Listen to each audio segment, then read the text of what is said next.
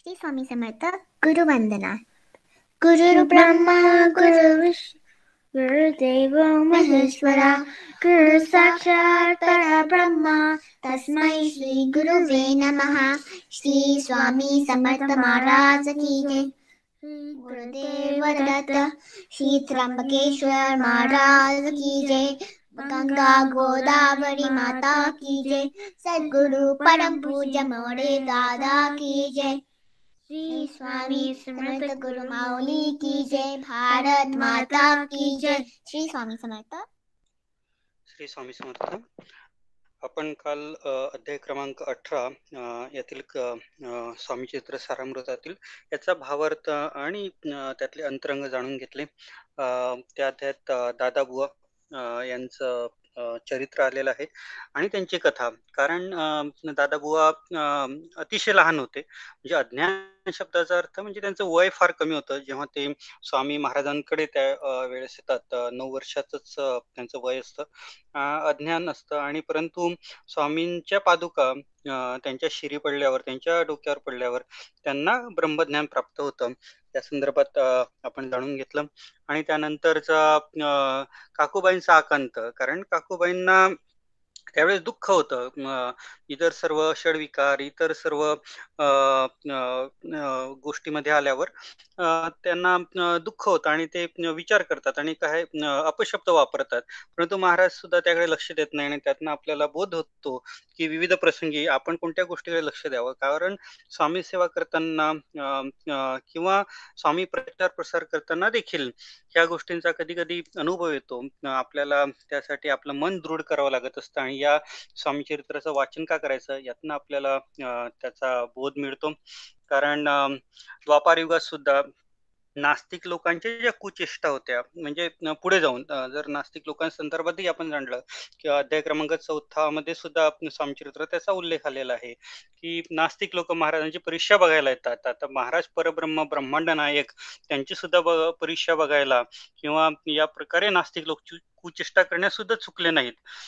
द्वापार युगात सुद्धा भगवान श्रीकृष्ण नऊ वर्षाच्या वयापर्यंत नाना प्रकारचे अचाट पराक्रम किंवा कर्मे केली. आणि इंद्र इंद्रवृष्टीपासून गोकडांचे रक्षण केले गोवर्धन पर्वत उचला कंसाला मारले कालिया सर्पाचे दमन केले. परंतु हे सर्व असताना देखील पुढे जाऊन दुर्योधन जरासंध वक्रदंत शिशुपाल इत्यादी दुर्जनांचे मते श्रीकृष्ण हे देव आहेत किंवा नाही या संदर्भातच त्यांना मोठा प्रश्न होता. आणि त्यांना ते कोणी मोठे वाटले नाहीत. त्यावेळेस तर ते द्वापारिक होतं. आणि त्यामुळे हल्ली तर कलियुग आहे. त्यात शास्त्रमानाने दुर्जनांचा अं, भरणा मोठा आहे. आणि पूर्वीच्या युगातील राक्षस हल्ली असं म्हणता येईल की मनुष्य रूपाने आहेत. आणि त्यांच्या कुचेष्टा कराव्यात हा त्यांचा धर्मच असतो. तर प्रसंगी आपल्याला या गोष्टीतनं किंवा या लिलांमधनं त्याचा संदर्भ मिळतो आणि त्यामुळे आपण अगदी सतर्क सावधान राहून या गोष्टीकडे आपलं मन विचलित न होता आणि त्यामुळेच जे ताटीचे अभंग आहेत मुक्ताबाईंनी ज्ञानेश्वरांना उद्देशून केलेले जे अभंग आहेत त्याचा सुद्धा आपण परामर्श मागील काही अध्यापूर्वी घेतला होता. कारण मन दुःखी होणं हे अगदी स्वाभाविक असतं. आणि जणांना त्याचा नेहमीच त्रास झालेला आहे. परंतु त्या प्रसंगी आपण कशा पद्धतीने आपली वर्तणूक ठेवावी आपलं मार्गक्रमण कसं करावं अशा विविध अभंगातनं विविध लिलातनं आपल्याला त्याचा बोध होत असतो. आणि म्हणूनच या कथांचे हे विविध बोध आहेत प्रसंगी आपल्याला मार्गदर्शन करतात. म्हणूनच आपण नित्यसेवेत स्वामी चित्र सारामृताच या ग्रंथाचा समावेश केला. आहे कारण ग्रंथ पुष्कळ आहेत आणि भरपूर मोठमोठे ग्रंथ आहेत आणि आपण आता शुद्धीकरण अं, विविध ग्रंथांचं केलेलं आहे. आता सातशे श्लोकी भागवत सुद्धा उपलब्ध आहेत. परंतु हे सुद्धा आपल्याला मान्य करावं लागेल. कारण अं, परमपूज्य गुरुमाऊलीजी सुद्धा स्वामी चरित्र सारामृत या ग्रंथाचं उदाहरण देतात की जो जो थोरातांनी ग्रंथ लिहिलेला आहे त्याला अं, त्यासारखा अगदी कमी शब्दात आणि इतका बोधप्रद ग्रंथ अं, असा असा झालेला नाही. ही सुद्धा वस्तुस्थिती आहे. असं परमपूज्य क्रोमॉलॉजी स्वतः आपल्याला सांगतात. कारण या ग्रंथाची महती इतकी थोर आहे आणि विविध अर्थ आपण जवळपास दोन महिन्यापासून जाणून घेतो आहे. तरी आपण कदाचित काही गोष्टीच आपण किंवा काही लिलाच आणि काही जे बोधवचन आहेत तेच आपण लक्षात घेतो आहे. परंतु ग्रंथाची जी व्याप्ती आहे ती जेव्हा आपण ग्रंथ वाचन करतो ग्रंथाचं मनन चिंतन करतो तेव्हा आपल्याला लक्षात येते. म्हणून आपण जे नित्यसेवेत त्याचा समाविष्ट केलेला आहे आणि रोज न चुकता आपल्याकडनं ग्रंथाचं पारायण होणं आवश्यक आहे. कमीत कमी तीन अध्याय सात अध्याय किंवा ग्रंथाचं पारायण आवश्यक आहे. आता आपण अध्याय क्रमांक एकोणावीस याकडे जाऊ. अध्याय क्रमांक एकोणावीसमध्ये ग्रंथकर्त्यांनी चार चरित्रांचा समावेश इथे केलेला आहे. आळंदीचे विठ्ठल बुवा नुरुसे सरस्वती असं आपण त्यांना म्हणतो. त्यांच्या संदर्भात विवेचन आहे. वासुदेव बळवंत फडके क्रांतिकारी जे अठराशे सत्तावन्न किंवा त्यानंतर त्यांचा जो कार्यकाल आहे त्या संदर्भातला जो उठाव आहे अठराशे सत्तावन्नचा आणि त्याची पार्श्वभूमी त्यांचा उल्लेख स्वामीचरित्रात आलेला आहे. देव मामलेदार यांचा उल्लेख आलेला आहे. नंतर ताता भोसले तात्या महाराजांचे मरण स्वामी महाराजांनी कसे वाचवले? याच्या संदर्भातली जी लीला आहे त्याचा उल्लेख या अध्याय क्रमांक एकोणावीसमध्ये आलेला आहे. प्रथम आळंदीचे नृस्य सरस्वती महाराज यांच्या यांच्याबद्दल आपण जाणून घेऊ. त्या त्यांचं पार्श्वभूमी आणि नंतर जी घटना अक्कलकोटला घडली त्या संदर्भात नृसिंह सरस्वती नरसिंह सरस्वती आळंदीचे जे होते ते साधू म्हणून प्रसिद्ध होते. योगाभ्यास अभ्यास भरपूर करायचे वायुधारणा करायचे. परंतु त्यांना जो हटयोग आहे समाधी त्यांची शक्य झाली नाही. हटयोग जो आपण म्हणता येईल ही एक आध्यात्मिक स्थिती आहे की त्यामुळे मन हे मन जे आहे ज्याबद्दल आपण आधी काही सत्रांमध्ये भरपूर विवेचन केलं हे मन त्यांच्या ताब्यात राहत नव्हतं. की हे जे मन आहे भौतिक गोष्टींपासून म्हणजे एक्सटर्नल ऑब्जेक्ट जे म्हणता येईल त्यापासून दूर जाऊन जी सा साधारण स्थिती तयार होते त्याला आपण हटयोग असं म्हणू शकतो. हट हे त्यात दोन शब्द आलेले आहेत. हा म्हणजे सूर्य ठ म्हणजे चंद्र. आणि हे जे चंद्र आणि सूर्य जे मनाचे कारक आहे चंद्र आपण म्हणतो मनाचा कारक आहे. आणि सूर्य हे याचा ग्रह ग्रहासाठी सुद्धा आपण वापर करतो. आपण सुरुवातीला अध्याय क्रमांक एक मध्ये त्याचं जाणून घेतलं त्याचं महत्त्व. तर हा जो बॅलन्स आहे चंद्र व सूर्य आणि पर्यायाने मनाचा हा समतोलपणा येण्यासाठी हा हटयोग शिकवला जातो. हटयोग मच्छिंद्रनाथ ते नवनाथ परिवारचे संप्रदायाचे मुख्य नव नवनाथांपैकी एक आहेत. ते मच्छिंद्रनाथ यांनी हटयोगाचा प्रचार प्रसार केला. त्यांनी त्यांचे जे शिष्य होते गोरक्षनाथ त्यांना शिकवला. आणि त्यानंतर तो विविध ऋषीमुनींना किंवा आजच्या काळात आपल्याला हटयोग माहिती आहे. आणि हटयोग जे आपली योग साधना करतात आपले योग शिबिर जे असतात किंवा आपला आता व्हर्च्युअल ऑनलाईन सुद्धा योग योग साधनेचे शिबिर घेतो किंवा त्याचा सराव करतो. त्या संदर्भातही आपल्याला त्यात योग शिक्षकांकडनं माहिती मिळेल. तर जेव्हा शिव पार्वती बसले बसले असतात आणि शिव भगवान शिव पार्वतींना उद्देशून हटयुगाची माहिती देतात. तेव्हा मत्स्यरूपी जेव्हा मच्छिंद्रनाथ मत्स्य मत्स्याच्या पोटात असतात त्या गर्भात असतात तेव्हापासनं त्यांना हटयोग आणि विविध ह्याचे तत्वज्ञान आहे. त्याचा बोध तिथून मिळतो. आणि त्यानंतर मच्छिंद्रनाथांचा जेव्हा जन्म होतो ती कथा जी आहे आपल्या नवनाथ पारायणात आलेली आहे. आणि आपण जेव्हा नवनाथांचं नवनाथ ग्रंथाचं सुद्धा विवेचन करू पुढील बुक सेशनमध्ये त्या संदर्भात सविस्तर जाणून घेऊ. तर हा हटयोग ची ही पार्श्वभूमी. तर त्यांना हटयोग करण्याची भरपूर अभिलाषा होती. आणि ते विविध साधू संतांना त्यांनी तेव्हा अप्रोच केला होता. परंतु त्याचा थांगपत्ता त्याचा अभ्यासच त्यांच्याकडनं घडेना. त्यांची समाधी तशी लागत नव्हती. त्यांचा तो साध्यच होणार नव्हता. म्हणून ते श्री स्वामी समर्थ महाराजांची कीर्ती अक्कलकोटला आले. आणि महाराज त्यावेळेस राजवाड्यात होते आणि महाराजांना आधीच कल्पना होती आणि महाराजांनी सुचवले होतं आणि त्यामुळे की आता एक युगी पुरुष येणार आहे. आणि त्या दरम्यान तसंच घडतं. आणि जेव्हा महाराज श्लोक म्हणतात आज्ञाचक्रातला जो श्लोक म्हणतात आज्ञाचक्र म्हणजे जे दोन भुवय आहेत आपल्या त्या भ्रुवमध्य म्हणजे जिथे आपण जवळपास गंध अष्टगंध लावतो किंवा कुंकू लावतो तो जो भू भाग आहे तो भ्रुवमध्यावर तो आज्ञाचक्रातला जो श्लोक आहे त्या पद्धतीने त्यांना त्यांची समाधी लागते विठ्ठल बुवांची समाधी लागते. आणि त्या आणि चार घटिका ते त्या पद्धतीनेच ध्यानस्थ असतात. चार घटिका म्हणजे त्यांची विस्मृती होते. घटिका आपण त्याचं माप म्हणजे कालमापन आहे. जुन्या पुस्तकांमध्ये याचा उल्लेख असायचा की ते जी कालगणना होती आपली ऋषीमुनींनी त्या पद्धतीने ठरवली होती. आपण काही अध्यापूर्वी अष्टप्रहर अष्टभाव या संदर्भात जाणून घेतलं. जे अष्टप्रहर आहे याचं जे गुणोत्तर आहे किंवा याचं जे सांख्यिकी पद्धतीने ऋषी मुनींनी आपल्याला या पद्धतीने सांगितलं आहे की एक अष्टप्रहर आणि एक भागीला तीस. म्हणजे आपण त्याला मुहूर्त म्हणतो. आणि हे जे चोवीस मिनिट येतात आपण जेव्हा प्रदोष काळी मापन करतो की चोवीस मिनिट सूर्योदयाच्या सूर्यास्ताच्या आधी आणि सूर्यास्ताच्या नंतर. आणि हे अठ्ठेचाळीस मिनिट आपल्याला लक्ष्मी पूजन किंवा इतर जे महत्त्वाचे पूजन आहे संध्याकाळची जी सेवा असते त्यासाठी आपण हे वापरतो. तर हे जे चोवीस मिनिट असतात त्याला एक घटिका आपण म्हणतो. साठ घटिका म्हणजेच एक दिवस व एक रात्र. पूर्ण आपण जे चोवीस तास म्हणतो.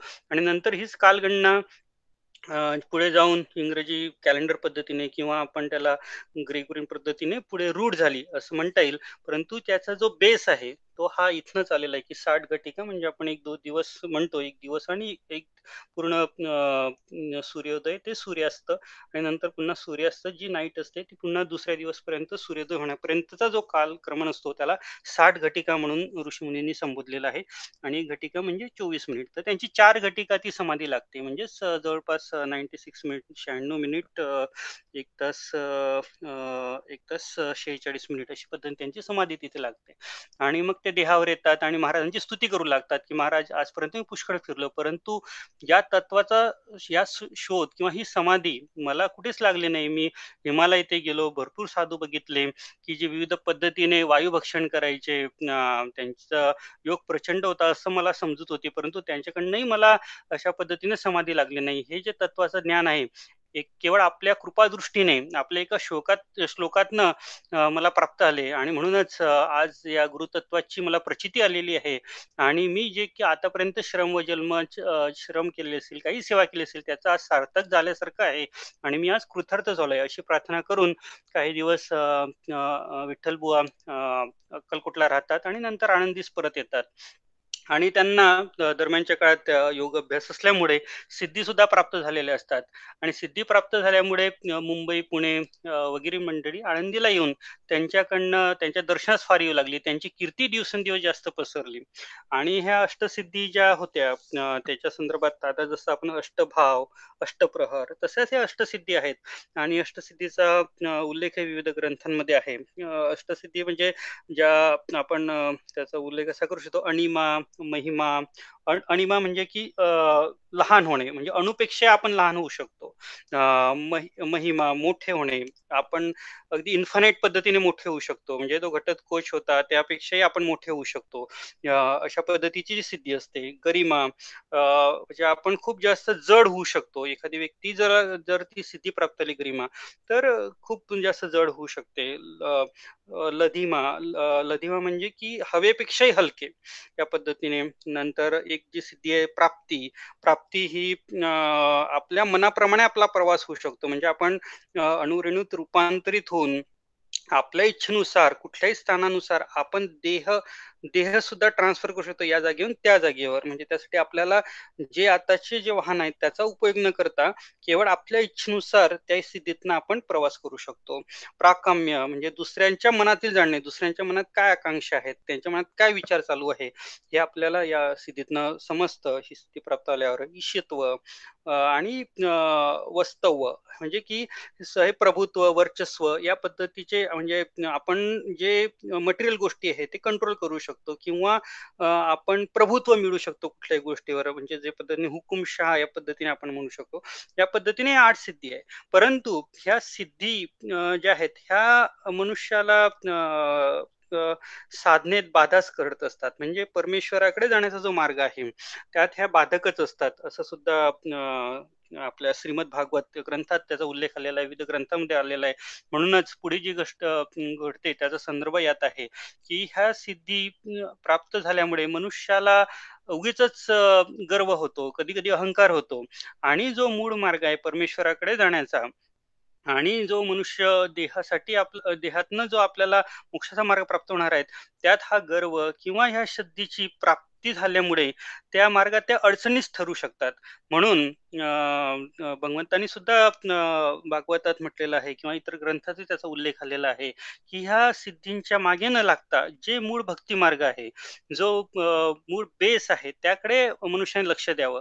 सिद्धी येतील जातील परंतु सिद्धीमुळे आपल्या ही जी नित्य सेवा आहे की जी आपली भक्ती आहे जो आपला सत्संग आहे तो न घडता केवळ आपल्या आपल्या कीर्तीतच आपल्याला मोठेपणा येईल.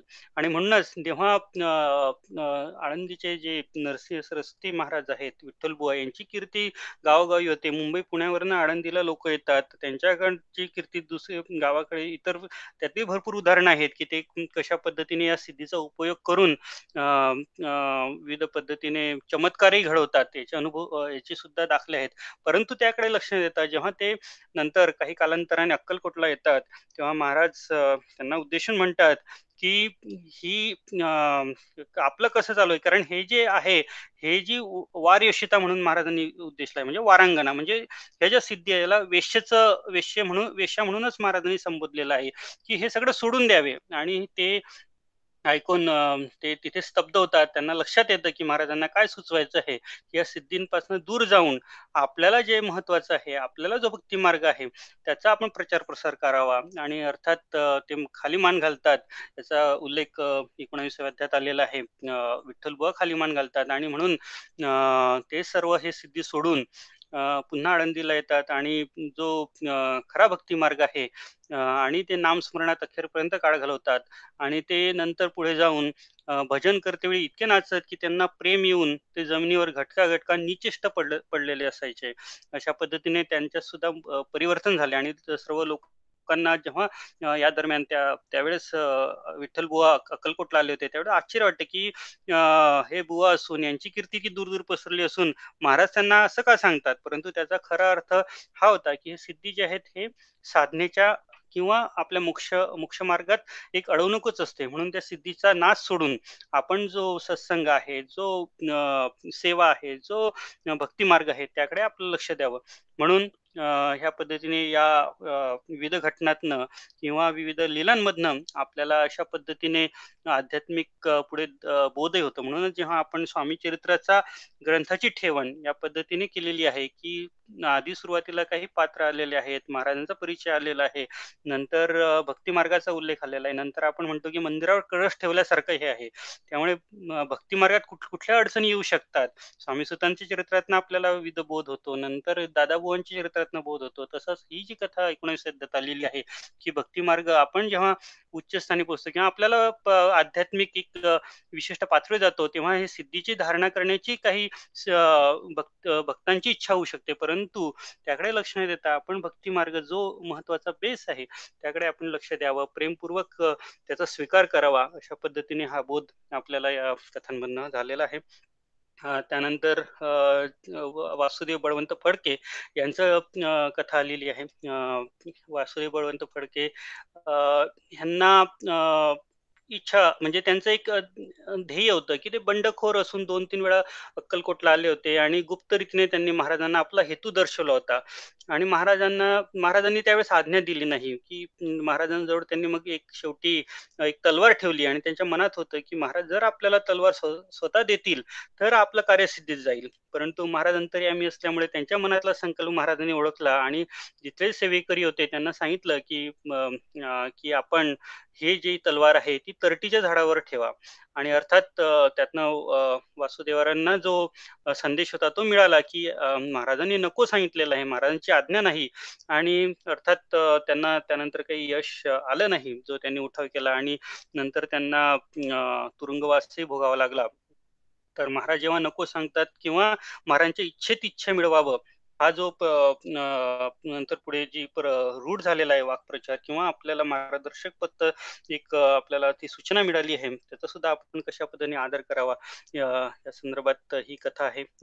वासुदेव बळवंत फडके हे क्रांतिकारक होते आणि त्यांनी नंतर एकूण अठराशे एकोणऐंशी मध्ये. महाराजांच्या निर्णयानंतर एक वर्षातच अठराशे एकोणऐंशी मध्ये जे विविध जमातींचे लोक होते किंवा त्यांचे स्वातंत्र्य सैनिक आहेत त्यांच्या सहकार्यांच्या मदतीने इंग्रजी सत्तेविरुद्ध बंड केलं.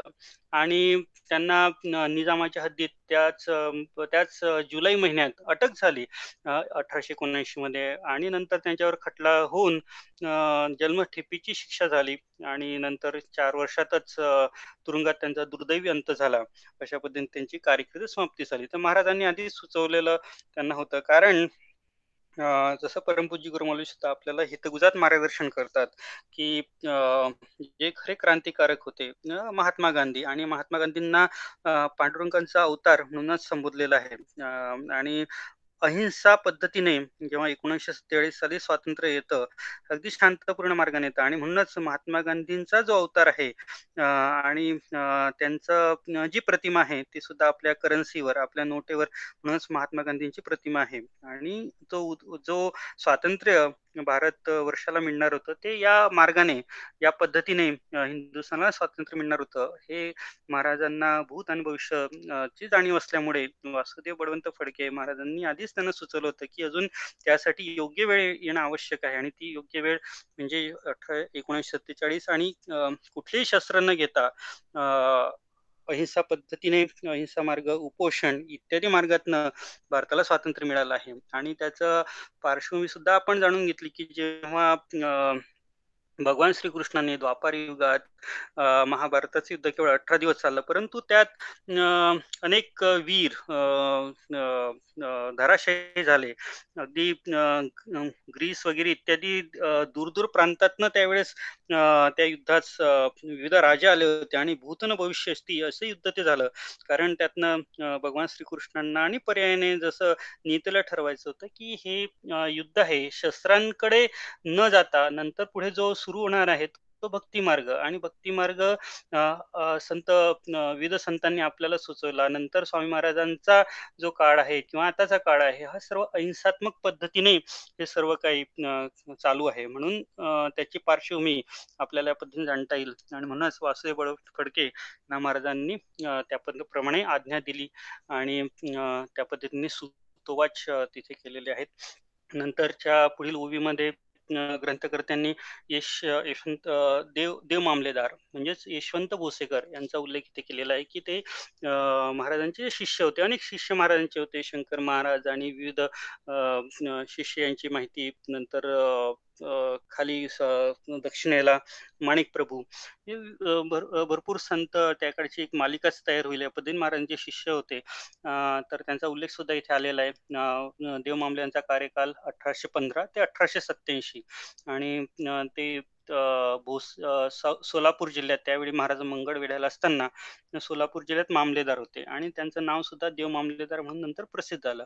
महाराज मंगळवेढ्याला असताना यशवंत भोसेकर म्हणजे देव मामलेदार यांना महाराजांचं सान्निध्य लाभलं. महाराजांच्या भेटीस भरपूर वेळा आलेले आहेत आणि महाराजांच्या मार्गदर्शनातनं त्यांनी सर्व कार्य आपला नोकरी पेशा ठेवून त्याला सांभाळून केलेलं आहे. नंतर त्यांची ट्रान्सफर नाशिक खानदेश या भागात झाली. तिथे सुद्धा त्यांनी भक्ती मार्गाचा आणि महाराजांच्या कार्याचाच प्रचार प्रसार केलेला आहे.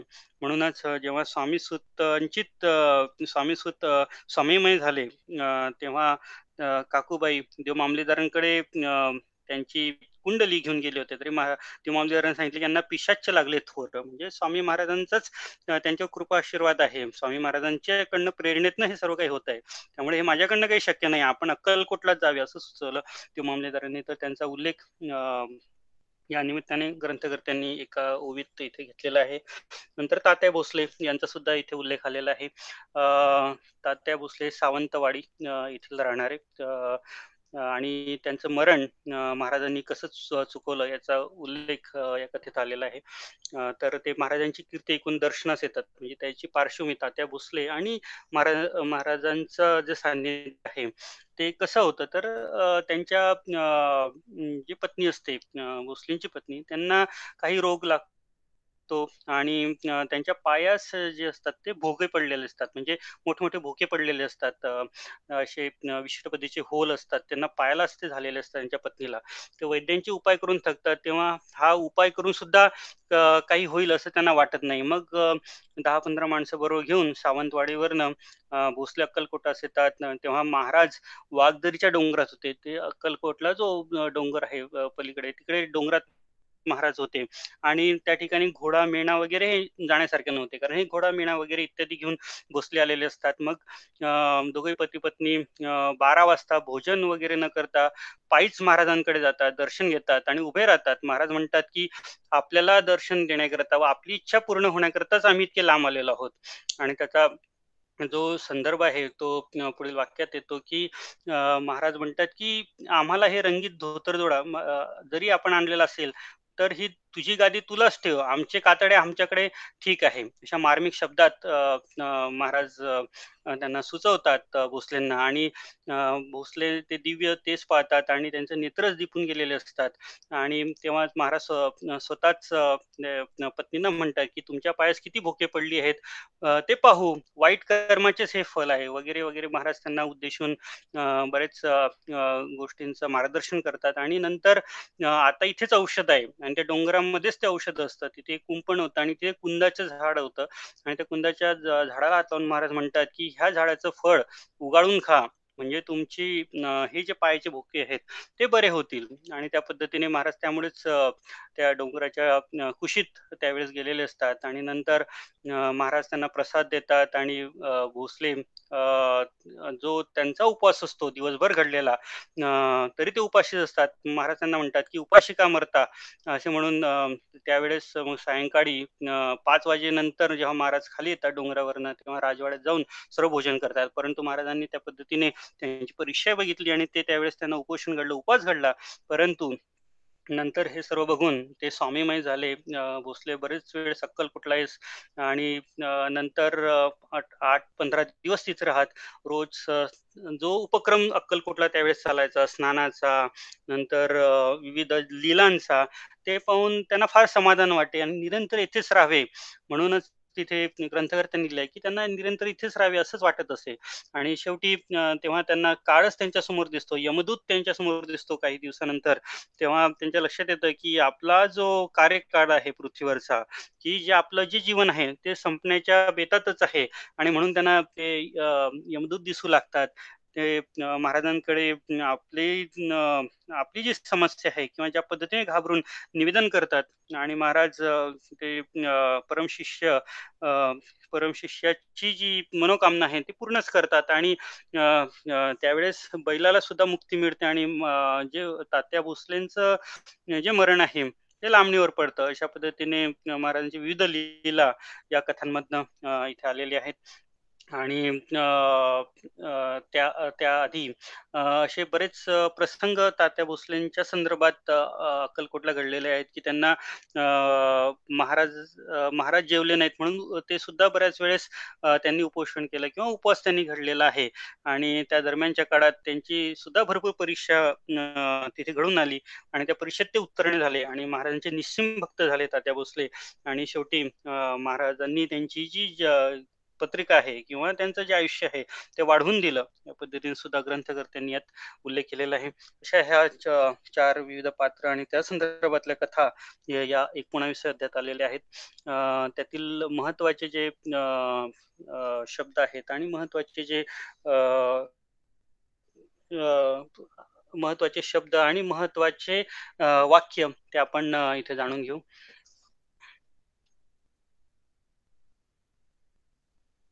एकाग्र चित्ते करिता श्रवण तेणे होय दिव्य ज्ञान. त्या ज्ञाने परमार्थ साधना पंथ सुलभ होत असे. म्हणजे काय की हे जे आपण श्रवण करू म्हणजे स्वामीचित्र वाचन करू श्रवण करू त्याने आपल्याला दिव्य ज्ञान प्राप्त होते. आणि त्या ज्ञानातनं परमार्थ साधन पंथ सुलभ होतं. म्हणजे हे जे परमार्थ साधन आहे हे जे आध्यात्मिक साधन आहे ती ती आपल्याला सुलभ जाते.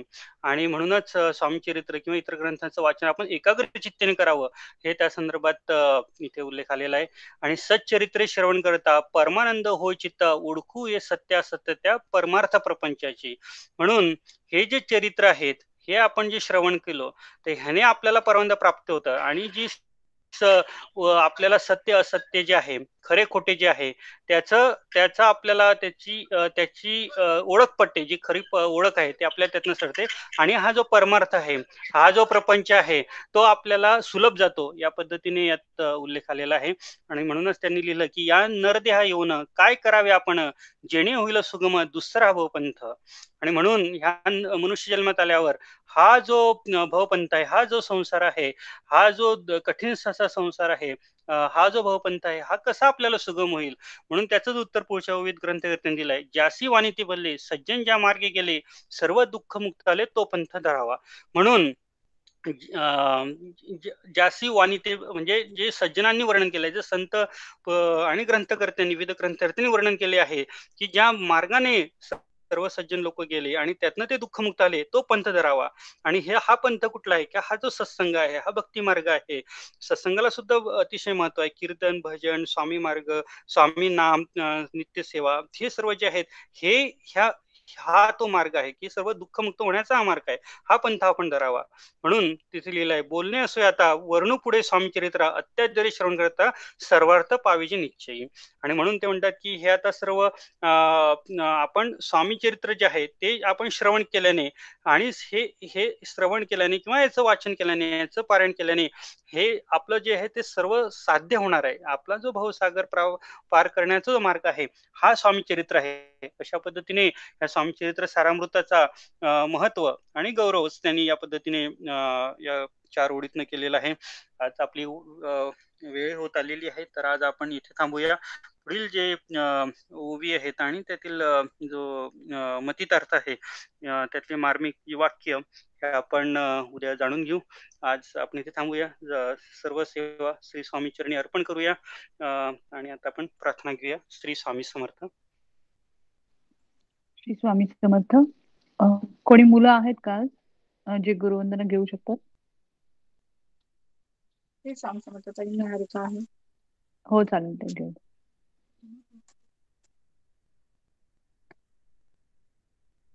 गुरुर्ब्रह्मा गुरुर्विष्णू गुरुदेवो महेश्वरा गुरु साक्षात् परब्रह्म। तस्मै श्री गुरुवे नमः। श्री स्वामी समर्थ महाराज की जय। श्री गुरुदेव दत्त। श्री त्र्यंबकेश्वर महाराज की जय। गंगा गोदावरी माता की जय। सद्गुरु परम पूज्य मोरे दादा की जय। श्री स्वामी समर्थ गुरु माऊली की जय। भारत माता की जय। स्वामी श्री स्वामी समर्थ। श्री स्वामी समर्थ किसान समर्थ